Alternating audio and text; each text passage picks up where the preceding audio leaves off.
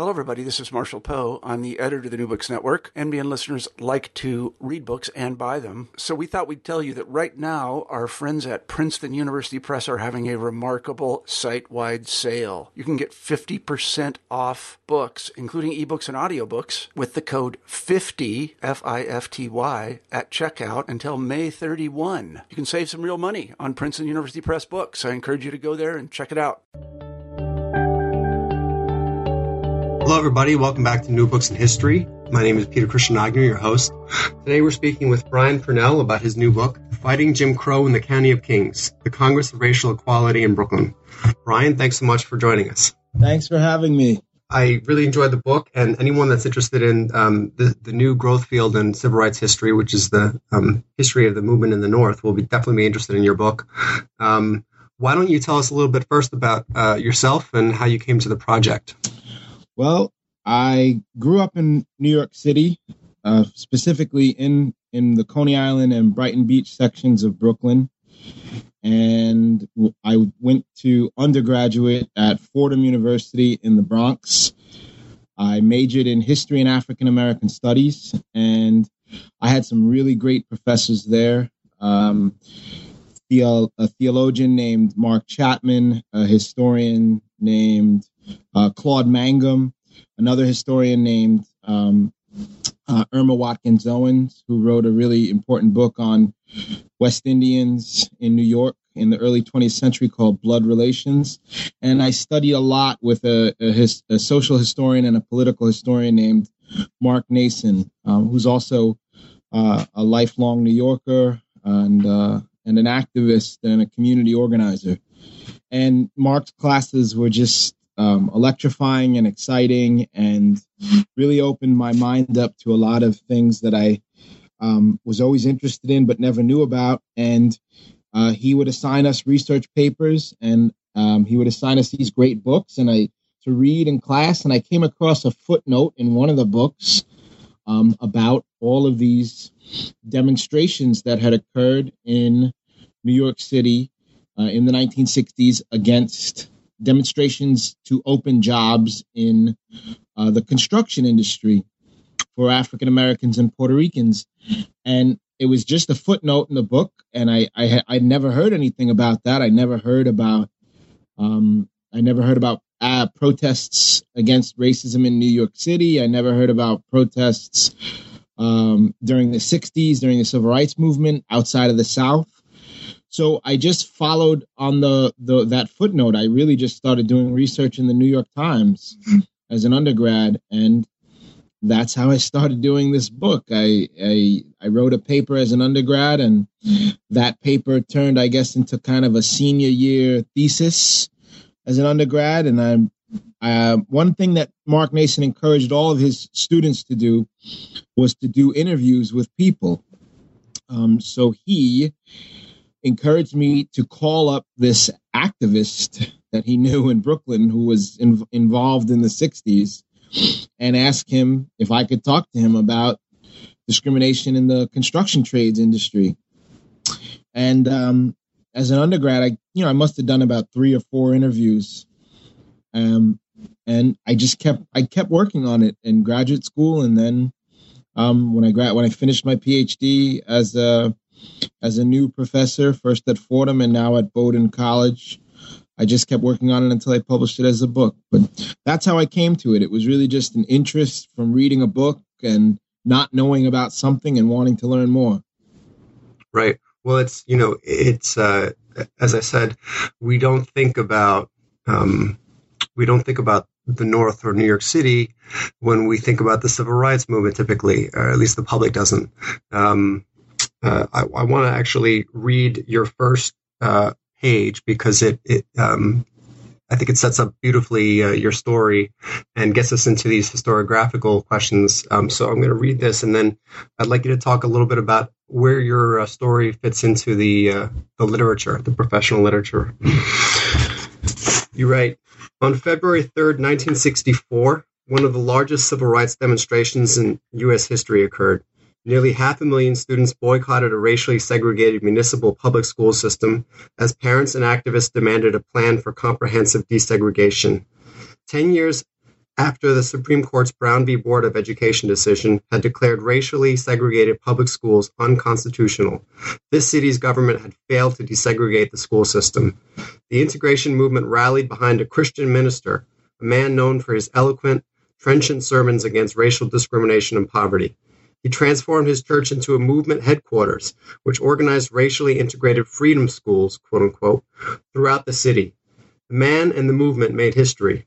But this minister's name was Milton, not Martin, and his church was in Brooklyn, New York, not Birmingham, Alabama. Yeah. So I just love the way you, you set that up because it, it you know it, it captures uh, very rightly this contradiction between the images that we have of the civil rights movement in the popular culture and what historians know and what historians have been writing a lot about recently, which is the movement in the North. Yeah, so I have um I guess I have my dissertation advisor. His his name was Jeffrey Sammons. He's a historian. He works. He teaches at NYU. He actually just wrote a really co co-authored a really good book on the early civil rights movement um, in during World War One.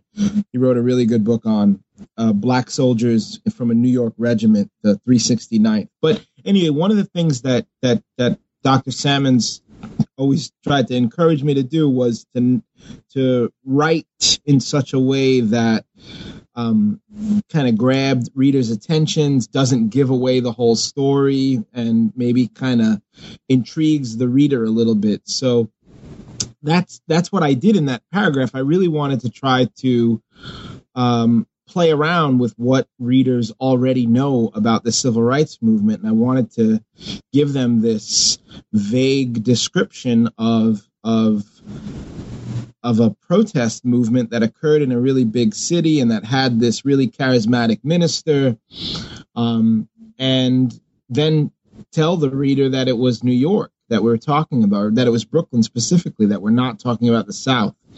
And when I when I wrote um, the book, there had already begun to be a, a very I won't say small, but there had begun to emerge this um, percolating um, uh, amount of literature, this kind of percolating interest in civil rights movement activism outside of the South. And there were about maybe half a dozen or so really good books that had come out. Um, Martha Biondi's book To Stand and Fight, which is about New York City from the 40 mid 40s through the mid 50s. Uh, Clarence Taylor's very good, two very good books. One called The Black Churches of Brooklyn, and the other one is a biography of Milton Galamison, a very important minister in Brooklyn uh, who was an activist in the 60s. Robert Self in 2003 published a very important book uh, about Oakland. Matthew Countryman in 2006 published a very good book about civil rights and black power in Philadelphia. And then, of course, in 2003, there's Jeanne Theoharis and Komozi Woodward, Woodard's co-edited uh, Freedom North, which is a collection of essays about uh, civil rights struggles out, outside of the South. So there's about, I'd say, half a dozen or so people who are really interested in this question of what did the movement look like outside of the South? What did it look like in local communities? And what were the effects of civil rights activism outside of the South before the late 1960s and before the Black Power movement, which is when most people who are interested in the history of the civil rights movement outside of the South, that's usually when they turn their attention to that to that theater, so to speak. Right. And there's even one of sorry, just a way earlier book. It came out in the early '90s, actually, of by James Ralph on a book about Martin Luther King in Chicago uh, in in in 65, 66, and 67. So so there is there was some literature there was some there were some books there were some people interested in this question of the movement outside of the south and it was really just starting to to take off as as a field um, you know 10 years after freedom north so now we have tom sugrue's uh, very good synthesis kind of overview book of the movement outside of the south uh, called sweet land of liberty and there's a lot more scholarship about uh, women and radicals and early precursors to, to Black Power that occur in the in the late 50s and the 60s, and concentration on civil rights and labor, and a lot of stuff on schools outside of the South. It's really it's really an extraordinary time to be interested in history of the civil rights movement and to be working on it. And I guess I would just say one other thing. Um, a lot of the a lot of I think a lot of the um, a lot of the energy behind this scholarship came from some really exciting work that Charles Payne and John Dittmer and, and William Chafe did on the South, which was to raise questions about local communities and local history. So the book that really excited me a great deal when I was a graduate student was Charles Payne's book I've Got the Light of Freedom, the community organizing tradition uh, in Mississippi. And that is just, it is a, it's just a phenomenal, phenomenal book. Uh, it's exciting. It's about local people. It's about community people who are involved in civil rights activism in Mississippi way before the 1960s and their families and their communities and the and the incredible violence they experience and the importance of women. And I really think that a lot of scholars who work on the North drew inspiration from the scholarship and the books that looked at local communities in the South. Yeah, well, uh, your book is, you know, uh, uh, uh, corollary to that. I mean, uh, it's obviously that influence. Um, um, it's a really good case study of a local group and gets into all of the sort of questions that that raises when you get when you when you put the magnifying glass on people on the grass at the grassroots level instead of looking at Martin Luther King, Malcolm X, and all these uh, sort of elite figures. Um, and I want to talk more about that later on. I, I, wonder if you could say just one more thing before we move on about um, how this literature that's coming out now is for the people that are you know not professional historians that are listening in how it, you know the sort of dynamic that it's working against too in terms of the narrative we have you know you quote julian bond this master narrative that we have about the good and the bad civil rights era and, and how we sort of break up this period chronologically whether we should think about it as a long movement, what that term means, um, because your book also adds to that and, and, and sort of widens our understanding about um, how to think about the uh, Black freedom struggle. So, Julian Bond, who was a leader of the Student Nonviolent Coordinating Committee, uh, which was predominantly in the South and it was predominantly college students, he had this uh, line or this idea. Um, I don't know when he articulated it. I, I, I, I first read about it in Charles Payne's book, I've Got the Light of Freedom. He had, Julian Bond had this idea that there was what uh, a normative narrative, a master narrative, rather, a master narrative of the civil rights movement's history. And the basic outline of that narrative a lot a lot of us know not everybody but it usually starts sometime in the mid 1950s we are coming up on an anniversary of an event that usually we that we usually associate with the beginning of the civil rights movement december 1st in 1955 when rosa parks when when the Montgomery uh, Police Department in Alabama arrests Rosa Parks for civil disobedience on a public bus.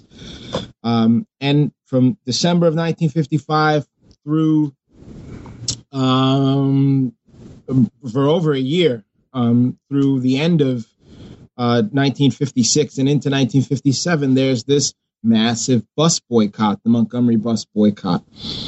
Some people put the starting line of the civil rights movement uh, a little bit earlier. That we people look at two other earlier moments.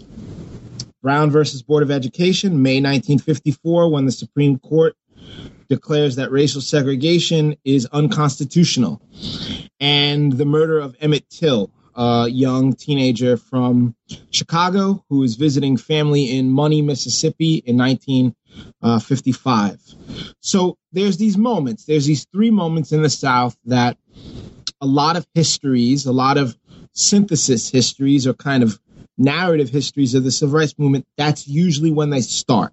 And it's usually set, you know, the, the story of the civil rights movement, the, the master narrative starts in the mid 1950s.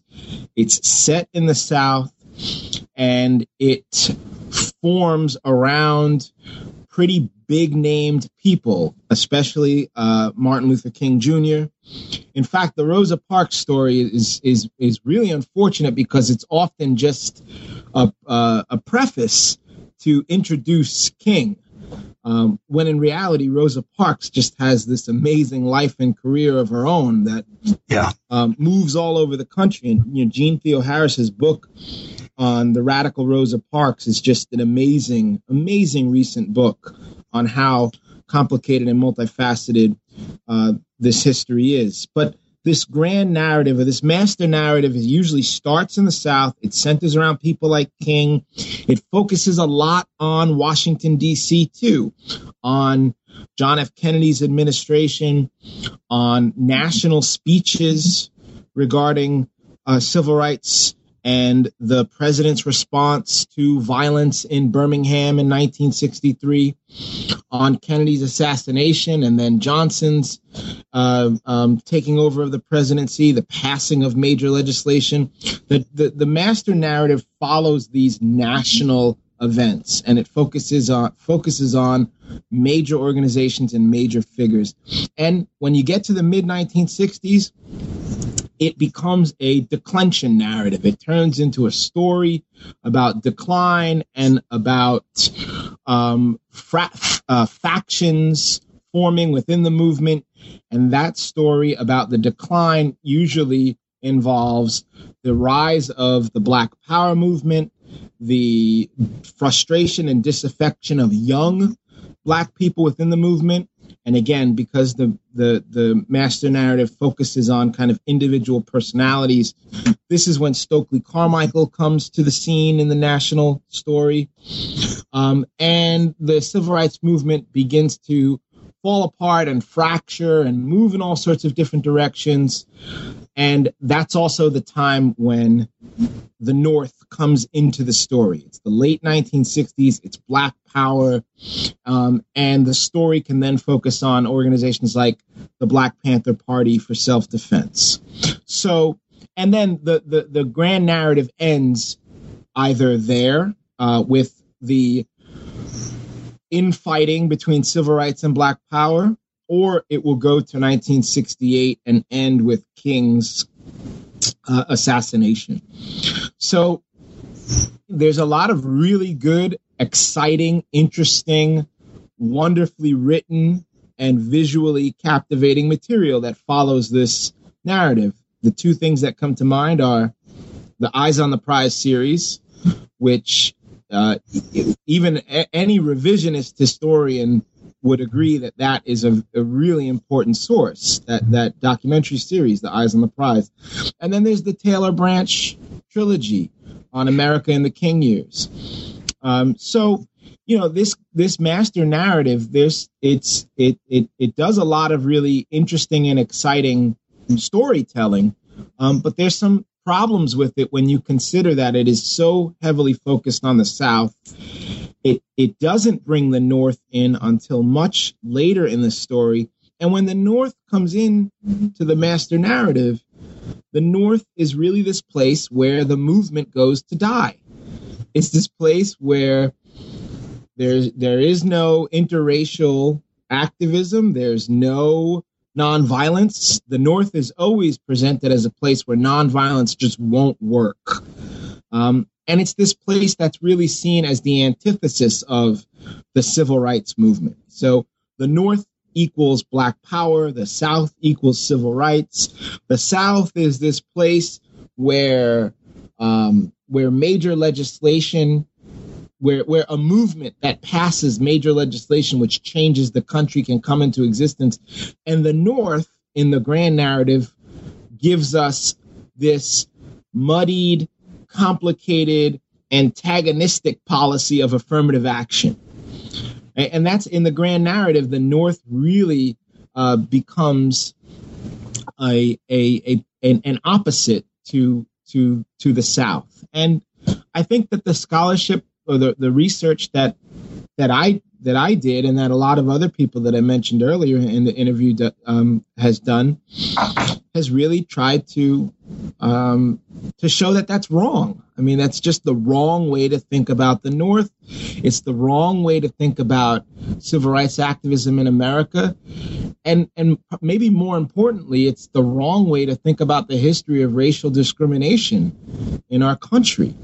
Um, so I think that's what some of the, you know, those are some of the really important interventions or corrections that that my book tries to make and that other people who write about the North try to make in their books. Right. I mean, in this narrative, the North is, you know, a place of of racial harmony and the, by focusing about by focusing on people like the Black Panthers and and talking about the North only when we get to the late '60s, the sort of effect of this, and scholars have looked at how you know political figures, um, uh, you know, starting in the early '80s, really adopt this narrative to to for, for very political ends, right? To to uh, to essentially counter these movements that are that are aimed at uh, the de facto segregation that we find in the North, right? Um, uh, and that's that's where your story begins, right? And this is where this is where all this this literature sort of dwells. Is the this view we have in our mind and the popular uh, impression that the South is a place of de jure uh, Jim Crow, right? And the, nor- the North is de jure Jim Crow's weak cousin in Robert Self's you know term. Um, you have this great quote from James Baldwin, right? And the attitude of people in the North is, well, we have segregation here, but nobody did it. Mm-hmm. Yeah. Um, and these move these movements, uh, you know, what the effect of bringing in these movements that are that are uh, agitating and and challenging segregation in the North uh, in the post-war area era and earlier uh, complicates that narrative, blurs these lines. You know, it it it it throws these these neat uh, dividing lines into question. So, uh, why don't you, with that said, why don't you give us the lay of the land before the period you investigate? Tell us about Bedford Stuyvesant in Brooklyn, and you know where is it, and, and what does it look like? So, Bedford Stuyvesant uh, is this community that sits in kind of the literally in the heart of, of Brooklyn. It's kind of well, and Brooklyn itself, Brooklyn, Brooklyn, New York, or or Kings County, uh, New York, is one of the five boroughs of New York City, and it is by the well, it was its own city until 1898 when there's a consolidation and a merger of the five counties or five boroughs that become greater New York City. So Brooklyn has this really interesting culture and character, uh, which even today sees itself as different or separate from um, Manhattan, especially. I mean, you know, Brooklyn is always considered to be part of New York City, but I think there is some lingering attitude of how Brooklyn could stand apart Absolutely. And had always had stood apart for you know a hundred over hundreds you know over 200 years maybe um, 250 years as its own as its own place. Um, so in in the in the 20th century, um, Brooklyn, like a lot of other places, a lot of other cities in the United States, experiences two uh, almost simultaneous social changes and, and, economic changes. One is it is its manufacturing and in its industrial production expand a great great deal, uh, and this really happens tremendously around World War II.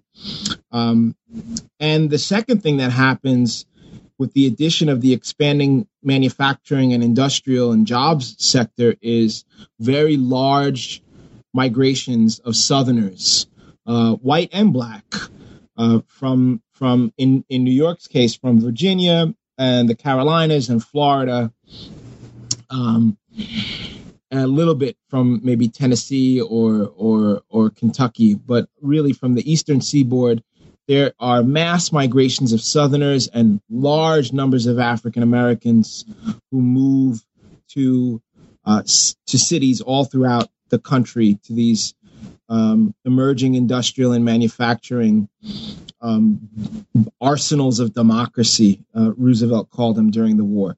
So the the the social demography of Brooklyn is going to change pretty dramatically um, from the early 1900s until about 1950.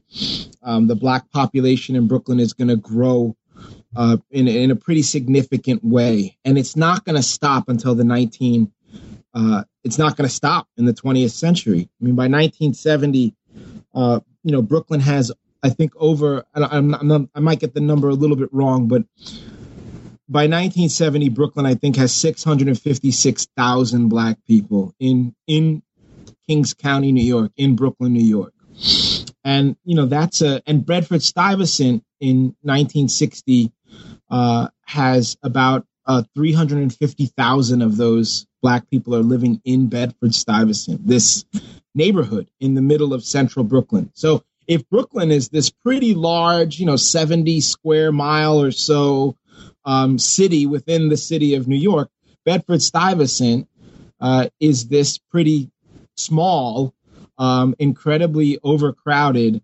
um, overwhelmingly black city within the city of Brooklyn and it's also a magnet for um, immigrants from the Anglophone West Indies, uh, Barbados, Jamaica, Trinidad, uh, and it's also uh, drawing people from Puerto Rico uh, at this time too. So uh, when Black people are moving to Brooklyn or to New York City, there are very few places where they can live. And this is where what that that that idea that you were talking about, the de jure and the de facto segregation, becomes um, becomes really a, uh, a a useless idea. There's you know uh, to so to divide American segregation between saying that in a place like Mississippi or Alabama, racism is real because it's part of the law that by law you can have black and white people separate in in everything in Mississippi, but in New York there is no law uh, that says that blacks and whites have to be separate. And now that's true. I mean that is that is a fact. And and and and in fact, New York uh, is one of the first is the first state to pass anti-discrimination law in, in employment uh, in 1945. It's the first state to outlaw racial discrimination in employment. It becomes the first state to outlaw racial discrimination in the uh, private housing market as well. But here's the irony: it it doesn't matter, right? Like you, right. and that's yeah. one of the the powerful ironies about uh, racial discrimination in in the North or in a in a place like New York. You, you don't need to have laws segregating black people in certain housing and in certain schools and in certain businesses or in certain jobs. You don't need those laws because people do it anyway.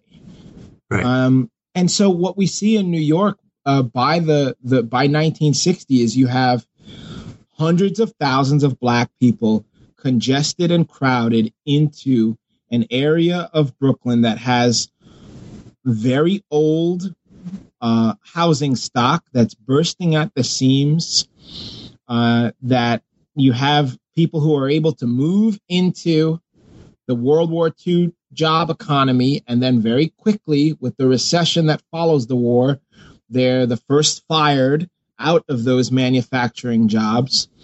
They're living in a city that's going through, that's beginning to go through changes in which it's losing its manufacturing and it's an industrial base. The Brooklyn Navy Yard slowly begins to close its doors in the early 1960s. 1964, there's big downscaling of work at the Brooklyn Navy Yard, and by 1966, the Navy Yard's gone. Yeah, I think between 19, 1944 and uh, in 1952 and 1960, the state as a whole loses more than a quarter million jobs in manufacturing. Yeah, and yeah, so and and the newcomers um are the hardest hit by this, and and black newcomers are are hit particularly hard because they don't have the freedom to move anywhere they want to move. They're they're limited in their housing choices. They're limited to black ghettos. Their schools are the, the schools of their children are becoming way overcrowded and way under resourced. And the state is not addressing those issues as issues that stem from patterns of segregation.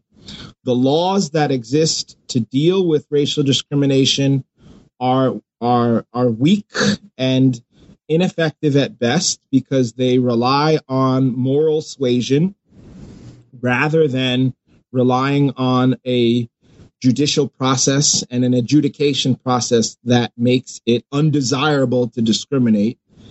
And all of these things are happening in a time when African American population is surging in New York, when white population is declining.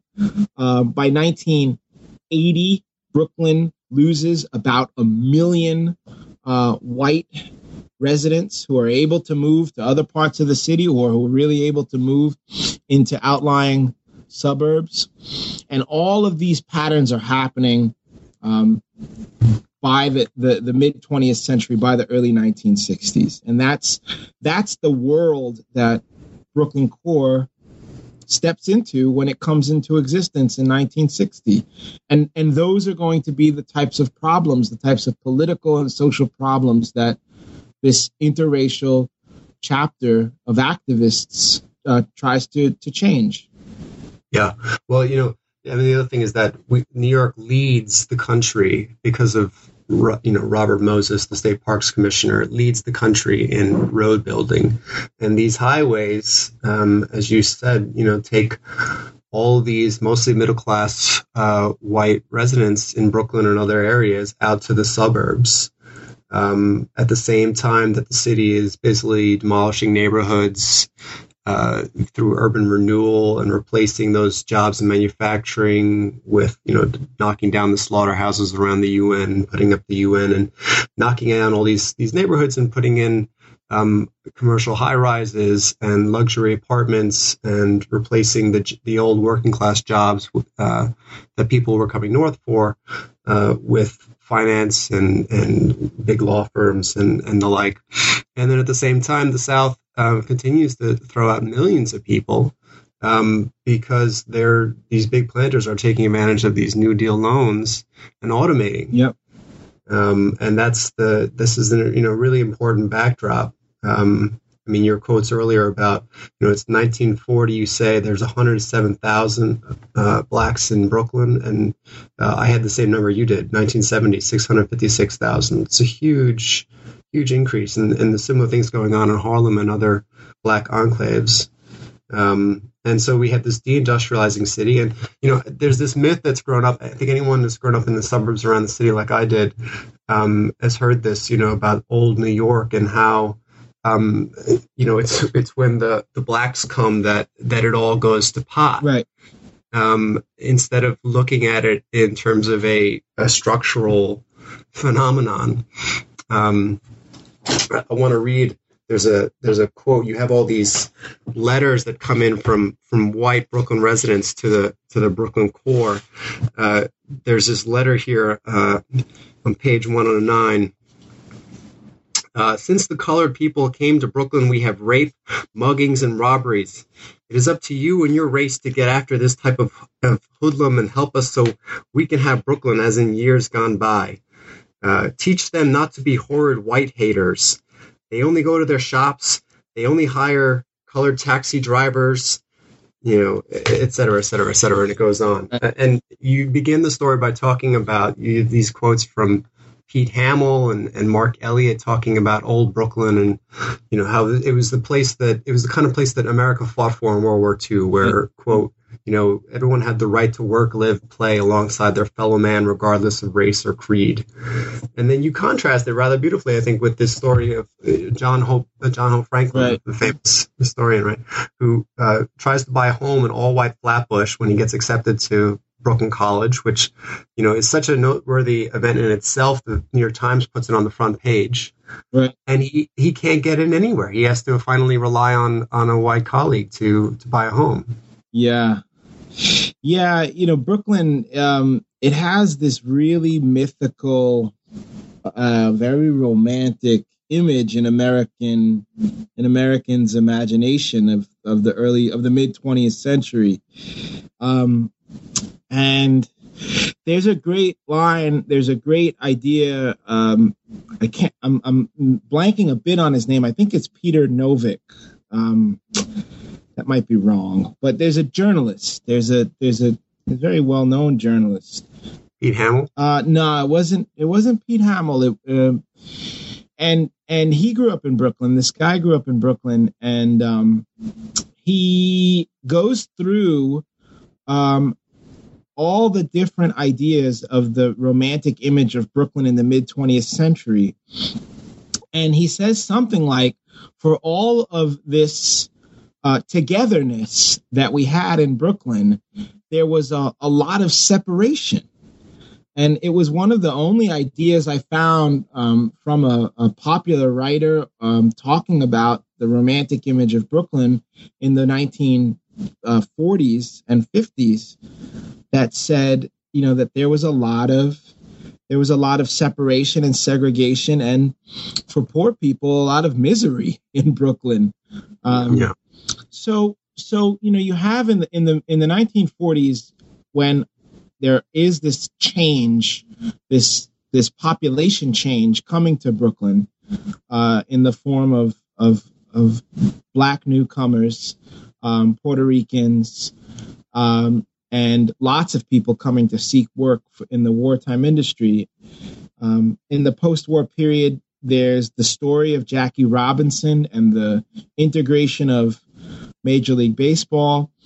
And there is this idea, and, and, and I don't want to say that it's not true because every um, myth in some way is is built upon some truths, or at least some ideas about truth. Right. Um, New York City in general, and, and, and Brooklyn in particular, it it is possible to be a blue collar working class person and have if you're if you're white you can have options for lots of different types of housing. Uh, and even if you're even if you're not white and you're circumscribed to a particular area, it's you know it, it's still in the post-war period because there's explosions in the constructions of public housing during the Great Depression, and because New York City is just constantly a magnet for people, you know, people are able, working people and blue collar people are able to live uh, in ways that that are harder for them to do in either the rural communities that they came from, their European homelands, um, uh, the islands in the Caribbean where they came from. There is there is opportunity in New York. The the problem with this romantic myth about Brooklyn, which is all about you know drinking egg creams and playing stickball, and about how everybody rooted for Jackie Robinson, is that it leaves absolutely no room for Franklin, John Hope Franklin's story. And John Hope Franklin's story, like you briefly mentioned, is that you have this um, this this nationally, you know, nationally known figure, this somewhat of a celebrity academic. I mean, he's the first black uh, historian to chair the history department at an all white university, which is Brooklyn College at the time, 1963 and it makes the front page of the New York Times. But like you said, and like I wrote about in the book, he he can't he can't buy a house wherever he wants in Brooklyn. Um, his uh, mortgage lending agency, the real estate agency, both places try to steer him out of homes around Brooklyn College's campuses, which are predominantly white areas at the time. So the problem with the myth of of the romantic era of Brooklyn's history is is is one that it leaves out the very real history of racial segregation and and, and racism. And two, it sets up this other story which you alluded to um, which is that when when when Brooklyn and New York start to s- experience some serious social and political problems uh, because the city is getting overcrowded, because the city is not dealing well with uh, inequality, re- resource inequality with things like sanitation or public schools, um, because neighborhoods are becoming overcrowded, uh, because poverty levels are increasing amongst uh, poor, predominantly black people in the city. When you have all these things start to happen, um, people, especially uh, white New Yorkers, especially people who left the city, immediately begin to identify the reason for these social problems as the culture and the behavior of, of the newcomers. Right? It becomes a very easy, simple, powerful idea to blame excessive trash, failing schools, high crime rates, all of these social problems that Brooklyn and other cities and New York begin to experience becomes very easy to blame that on the behavior and culture of the people who are now living in those areas. Right. Instead of thinking about the industrial and the capital flight that, that you know creates this situation. Right. Well, so I, I, maybe this is a good pl- place to start talking about um, Brooklyn Core and what they're doing because this is some of the first things that they get involved with, and this is you know in the early '60s, so it's it's 15 years after right uh, Franklin's story. Um, and the New York has just passed the Fair Housing Practices Law, you know, it, it, it, which ban, sets up becomes a federal model. It, it's the first uh, uh, state law to ban discrimination in the private housing market. Uh, yet, you know, ten years earlier, as you note, the Supreme Court outlaws the racial covenants that we see in suburbs around the country, and this does nothing to prevent you know the suburbs from basically remaining 100% white, more or less.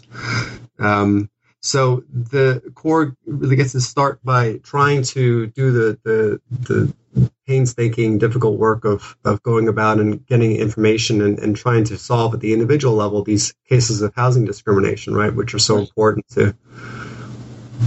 Right. Yeah. The the first major issue that Brooklyn Core tackles is housing discrimination. It's, and I think that that's for a couple of reasons. Um, one, um, it's you know Brooklyn, Brooklyn, the Brooklyn chapter of Core kind of sets up uh, a, a a desk in an office in the middle of Bedford Stuyvesant, and they really just they start by just tackling the issues that people bring to them. And the one issue that people bring to them over and over and over and over again in 1960, 1961, uh, is that they they tried to rent an apartment outside of Bedford Stuyvesant, uh, and they saw the apartment advertised in the newspaper or in a sign in the window, and when they went when they went to uh, inquire about renting the apartment, suddenly the apartment was no longer available.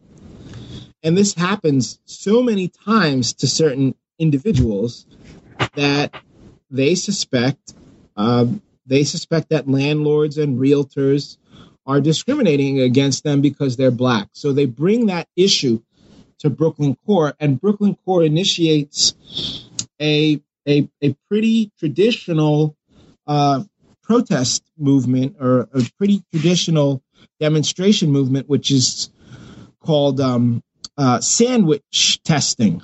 I don't know where that term came from, but the sandwich testing method would be when a black person suspects that they are discriminated against in housing, uh, the the the the activist organization, in this case Brooklyn Core, will send a white uh, couple or a white tester they called them, to inquire about renting that apartment. And they would always make the white individual or the white couple. So if a black person is discriminated against, suspects discrimination, they would send a black uh, person. If it was a married couple, they would send a married couple. They would always make the white testers a little bit less desirable than the actual black candidate. So they would have the white testers make less money. They would have them have more children. They might even have a white uh, tester as a woman uh, be a single mother, whereas the black uh, the black woman who wants the apartment is married, and so on. They would have all sorts of ways to see if there was racial discrimination at work in this particular in this case, and that's how they would uncover instant in, individual instances of racial discrimination. Then they would move in to try to shame or intimidate the landlord or the realtor into renting the apartment to the original black applicant. They would threaten to bring them before the New York State Commission Against Discrimination. They would threaten to protest and uh, picket and embarrass the individual landlord. And on a piecemeal basis, Brooklyn Core was able to get some individuals and some families uh, uh, better housing outside of the black ghetto in Brooklyn. What's interesting that I found in the book is that they try to attack the problem of racial discrimination on a much bigger scale than just one-on-one individual cases. They try to they try to attack racial discrimination uh, beyond a case-by-case basis, and they're not they're not successful. They're not successful in overturning what they find through their research to be a major instance of housing discrimination at one of the city's largest housing conglomerates, the Lefrak Corporation.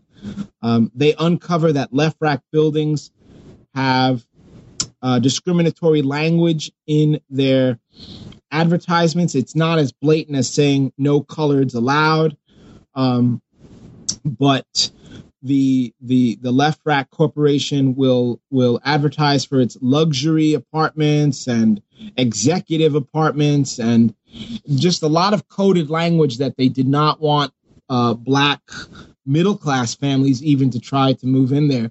But when black families that did have the money tried to move into some of these Lefrak buildings, they were immediately told that there were no apartments available. And this was a systematic practice. It happened over and over and over and over again. But uh, Brooklyn Core was unable to mount a successful demonstration against that huge housing conglomerate. Um, so, on an individual case by case basis, they had success. When they tried to attack a system wide or a city wide uh, perpetrator of racial discrimination, it's much harder for them to attain a, a tangible victory. Right. Um, well, it's a small organization, and, and they're you talk about how they're constantly struggling um, with the obstacles they face as a as a small you know organization that's desperately in need of manpower and, and capital, um, which is not distinct, I think, to uh, to Brooklyn Core. Um, uh, we forget that you know even Martin Luther King's organization was constantly struggling with money. Um, but this experience, you say, uh, made the group very uh, tight knit and encouraged them to to want to do more, right? To to think bigger, and, and this goes to Operation Unemployment and uh, the uh, battle to desegregate the schools. Can you talk a little bit about that? Right. Yeah. So so the housing case is really, like you said, it brings this small about you know there's the numbers of Brooklyn Core change. It's a fiercely democratic organization. Basically, if you show up to meetings, you can be a, a member of the organization. There's no, you know, there's there's no um they don't really have a screening process or a probationary period. It's a very, very democratic group. Everybody has a say. There is an executive council of leaders on the group, but it's, you know, I would say two dozen members and maybe 10 or so Uh, uh, smaller executive leaders of the group. The housing discrimination does bring them together. And one of the fascinating things that I write about in the book is how is that that's not easy. It's not easy to have a successful interracial group. And Brooklyn Core, as small as it is, is incredibly diverse. There's there's people of different religions, people of different working or class backgrounds. There's there's people of different races. Um, there's there's conservatives and there's communists. It's it's not like everybody in this organization thinks the same way. So creating camaraderie and creating a an effective activist community requires work. And the housing campaigns achieve that. And Brooklyn Core then moves into looking at uh, employment issues and looking at school issues. So the, the biggest employment issue that they first try to tackle has to do with a local industry, the Ebinger's Baking Company. Um, and they mount a, a, pretty successful boycott campaign with um, a small group of ministers like Milton Galamison and with uh, political community organizers like the Unity Democratic Club, which is a kind of insurgent democratic black political club headed by a guy, a, a man, a lawyer um, named Thomas Russell Jones and Andrew Cooper. And as a side story, that's the organization that makes it possible for one, the creation of a congressional district in Brooklyn in 1965, 1966, and then two, the uh, eventual black Congress representative who comes out of that club becomes the Congress representative from the 12th CD, and that's Shirley Chisholm. Um, so, anyway, Operation Unemployment, which tackles racial discrimination at a local industry, the Ebinger's Baking Company, brings together Brooklyn Core, ministers, the UDC. It's a very grassroots movement. It's a very successful boycott. Um, and, you know, Brooklyn Core wins a spot at the negotiating table to achieve what today we would call affirmative action. They didn't call it that then, but that was one of their demands. One of their demands was that three out of five employees at the Ebinger's Baking Company, uh, three out of five new employees be uh, African American. And prior to this movement, you know, Ebinger's again, I, I, won't go into too much detail, but Ebinger's was a pretty significant local industry. It had retail outlets all throughout Brooklyn and Queens and some in Staten Island. It had baking plants in Brooklyn. It had uh, distribution depots in Brooklyn, a, a fleet of uh, shipping trucks that brought the baked goods all throughout the city.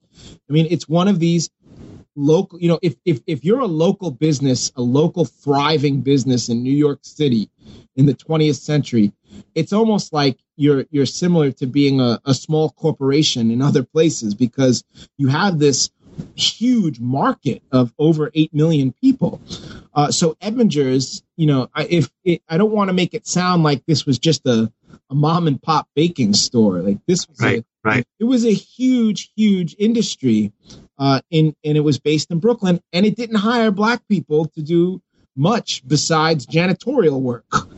Uh, and a lot of its retail outlets are located in places like Bedford Stuyvesant, like parts of East Flatbush, like parts of Crown Heights.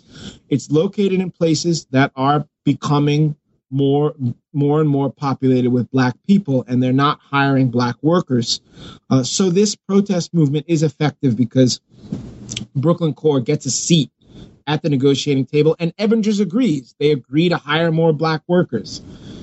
Uh, you know, the, the, the way that that story ends is a bit of a Pyrrhic victory. I mean, Ebingers closes in the 1970s.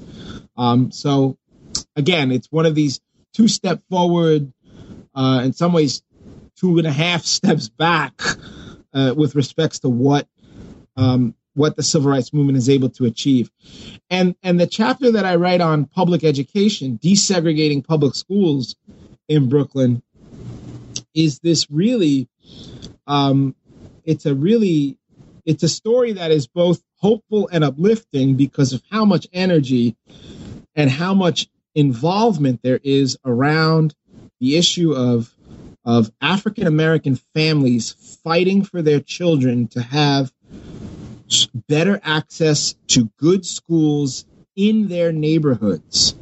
Um, it's an incredible story about Brooklyn Core rallying around one of its members, the, the Bibuld family, and rallying around them to try to fight to get uh, better schooling for their children.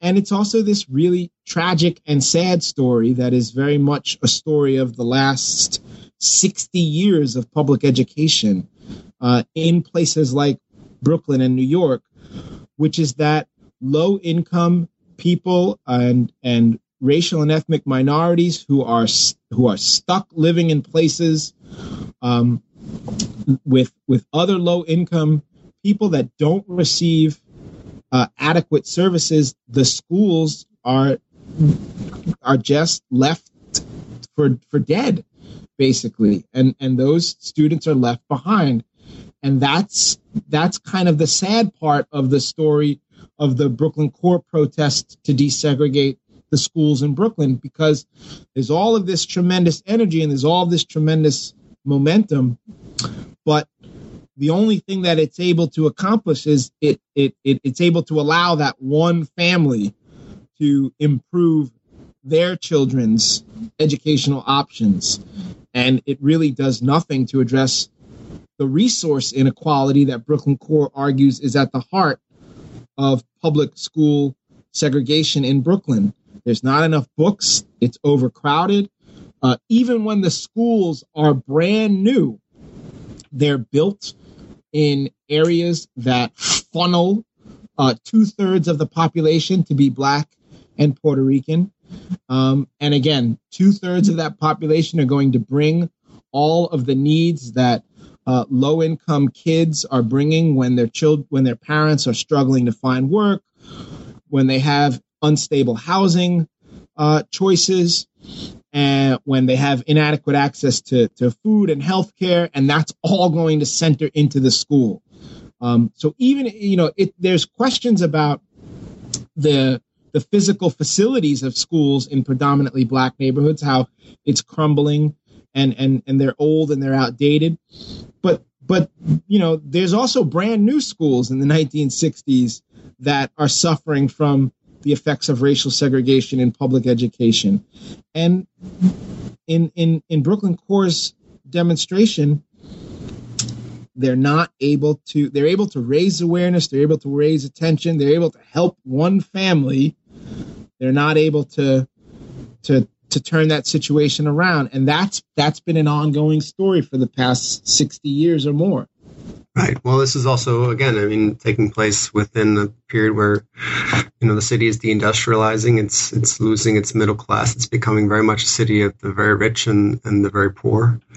Um, I, I would think that most people also have, have, have very little memory at all. Uh, it was not written about much, but the parents and taxpayer movement that organized right. against the desegregation forces in the city was huge. And, and the leader, uh, Rosemary Gunning ran with Buckley in his mayoral um, and his very, you know, it's electrifying uh, mayoral candidacy in 1965. So we have this year when there's all this uh, federally, there's all this uh, civil rights legislation happening. And in New York City, which is, you know, in some ways a sort of organizational headquarter for a lot of these groups, it's a major source of funding for King's organization and other organizations. And uh, and yet, as you say, there's there's this um, stalling out because of these structural things, and also because of the the the difficulty of of, of getting past de facto segregation. Right. Right. Um, well, I wish we had more time to talk about uh, some of the other things in your book, but I, I think we've taken up a, a lot of your time already. Um, I want to thank you for being on the show. It was a pleasure reading your book. Um, why don't you uh, take us out by telling us about what you're working on now? Well, again, and you know, again, thanks for having me. Um, to the listeners who participated in this, thank you for for your time. Um, if you do pick up my book, "Fighting Jim Crow in the County of Kings," I, would love you can email me. Um, um, um, you can find me on the web. I'd love to hear what you think. Um, but you know, right now I'm working on uh, two different books. One of them is um, a, a, a, an oral history or biography of uh, that. If you remember earlier in the interview, I said that I interviewed this activist. Um, uh, the first person that I interviewed, his name is Jitu Weusi, Um, and uh, that the first time I interviewed him was in 2000, and then in 2005 we started doing a series of interviews about his life, and we did that for four years. Um, and Jitu Weusi emerged as this very uh, important figure during the community control movement in 1967, 1968, 1969 in the Ocean Hill Brownsville section of Brooklyn. Uh, he became a, a really uh, influential um, black nationalist organizer in Brooklyn. Um, and so I spent four years doing interviews with him about his life, um, all of it, almost all of it, which he spent in Brooklyn. So I'm putting those interviews together as a as a, an autobiography narrative um, in his voice, and I'm also writing a, a larger history of of ghettos uh, in American cities in the 20th century and the ways that ghettos come into existence. And then I focus in that second book uh, on the ghetto, on how in the late 1960s and, and 1970s, how people worked very hard to unmake ghettos. There's a tremendous amount of energy uh, from all different sectors of American life directed at transforming ghettos. Um, and then the end of the book talks about uh, what happens to ghettos in the late 20th century and, and the present. Um, so that the name of that book is Unmaking Ghettos, uh, and th- those are the two things that I'm working on right now. It sounds fascinating. Yeah, thanks. I hope maybe we could do this again when one of them comes out. Absolutely, absolutely. Well, Brian, thanks so much again for being with us. Yeah, thank you, Peter. Thank you for having me, and thanks absolutely. for the work you do on this show. Absolutely. Thank you very much. All right. Bye, Brian. Bye.